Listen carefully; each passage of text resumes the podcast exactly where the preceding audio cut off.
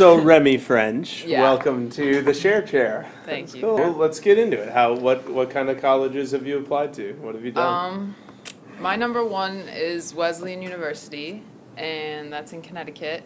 So it's really far away. Not really far, but far enough from Michigan. Uh, I really want to leave Michigan. I mean, in perspective, you know, it's safe for families, and it's we have Lake Michigan, which no one else has. You know, I mean, freshwater mm-hmm. lakes like that, but just like the overall atmosphere here and I'm just I mean just the fact that you have to go so far to get places like I mean and there's so much you're not having like there isn't a Whole Foods on the west side of the state which sounds really weird but I love Whole Foods and Wesleyan University is exactly 2 hours from downtown New York City and downtown Boston so and it's only 20 minutes from Hartford, so the airport's right there too. So Yeah. it's like really easy access to get wherever, you Yeah. know, because you can go to Boston for like, um, you know, you can see baseball games or football games or whatever you wanted to do or any type of activity like that. Or like New York has Broadway and Yeah. I mean, it's New York City. It's New York and- City. It's Yeah. got everything. Yeah. and- So that's the draw to the big city. And what are you thinking of studying uh, when you get to college? Um, well, it's not as much of the big city as much of it is like having options. Because Middletown is where Wesleyan is, and it's actually smaller. Um, it's like the college itself is three thousand people, so it's not it's not as much of like big city. It's just more of access to stuff. I want to double major in economics and neuroscience. Um, I just really liked economics as a whole. So I wanted to do that. Um, I've known that since I took econ in 10th grade. And then um, neuroscience um, is actually going to help me. I want to go to law school after college Mm. too. Mm.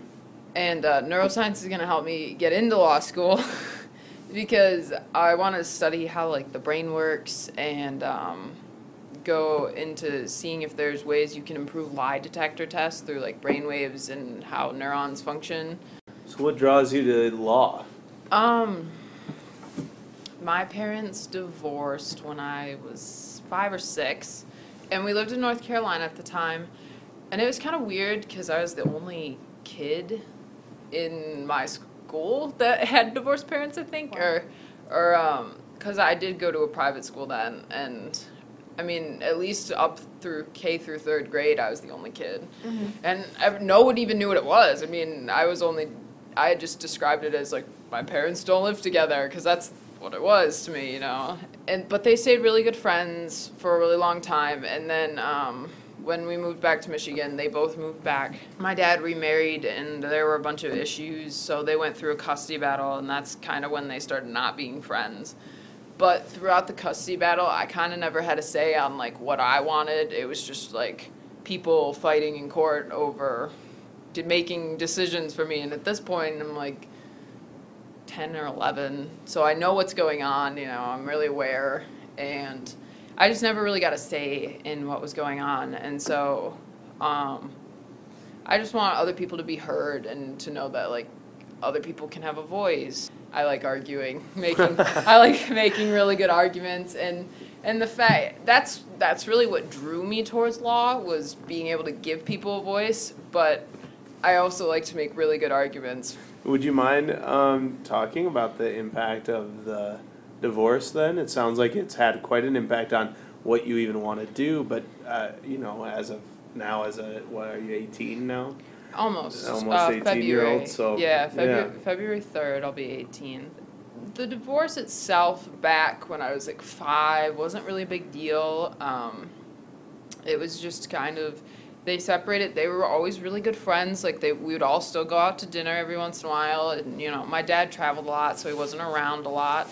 Even even from the beginning. I mean, even when they were together, he traveled for his job, so he was come and go. Um, and so it was kind of the same thing. I mean, it was, it really, in retrospect, a lot didn't change except that there were just two houses now because my dad wasn't around a lot to begin with. And when he was around, I did spend time with him. So, and that's kind of how it was from the beginning, even in the marriage.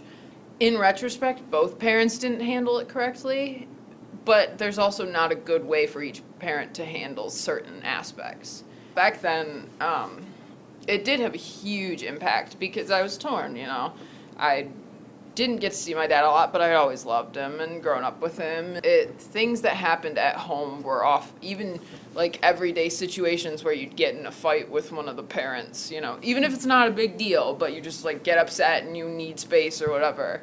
Something like that would come up in court, like, oh well, you two had a, a disagreement, and I mean, it's crazy how things can be nitpicked and turned against one parent or the other. It was very negative on me at the time.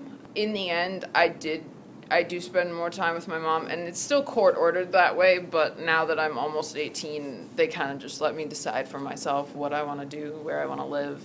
And it it I mean it did hurt, you know, it hurt a lot. And um but things have been settling down more.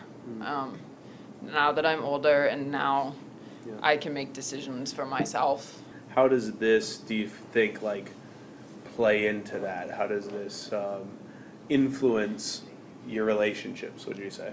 Um, at the time, at the time of the the whole custody battle, I did become more aggressive as a, as a person, and um, I do recognize that, and I do recognize that some of the people that I knew back then called me a bully. I do notice that I'm still kind of aggressive, and I really try and work on that as a person.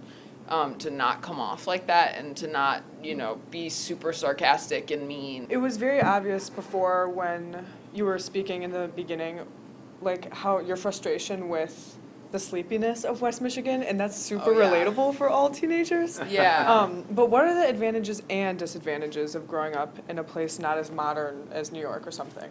Oh, I mean, overall safety would probably be the number one thing. Yes, there are still things that happen. There are things that happen everywhere. I mean, you can't really avoid that. The area is really, really nice. I mean, people people in Michigan don't really realize um, what they have. Like, my my grandma brings her friends to Michigan quite often to show them around and they think Lake Michigan. You, they think you can see Chicago. Mm-hmm. They they think that you can see across Lake Michigan and see Chicago, and then we're like, no, it's a, it's an ocean. It's like it's pretty much an ocean out here. That's something that we take advantage of. I mean, people in Spring Lake go boating every summer, and there are people in Kansas who would never even imagine seeing water, fresh water as big as an ocean. And I don't. I'm not a very conservative Yeah. person, which happens to be a lot of West Michigan, which is okay. Everyone's entitled to an opinion. I have nothing wrong with people being conservative.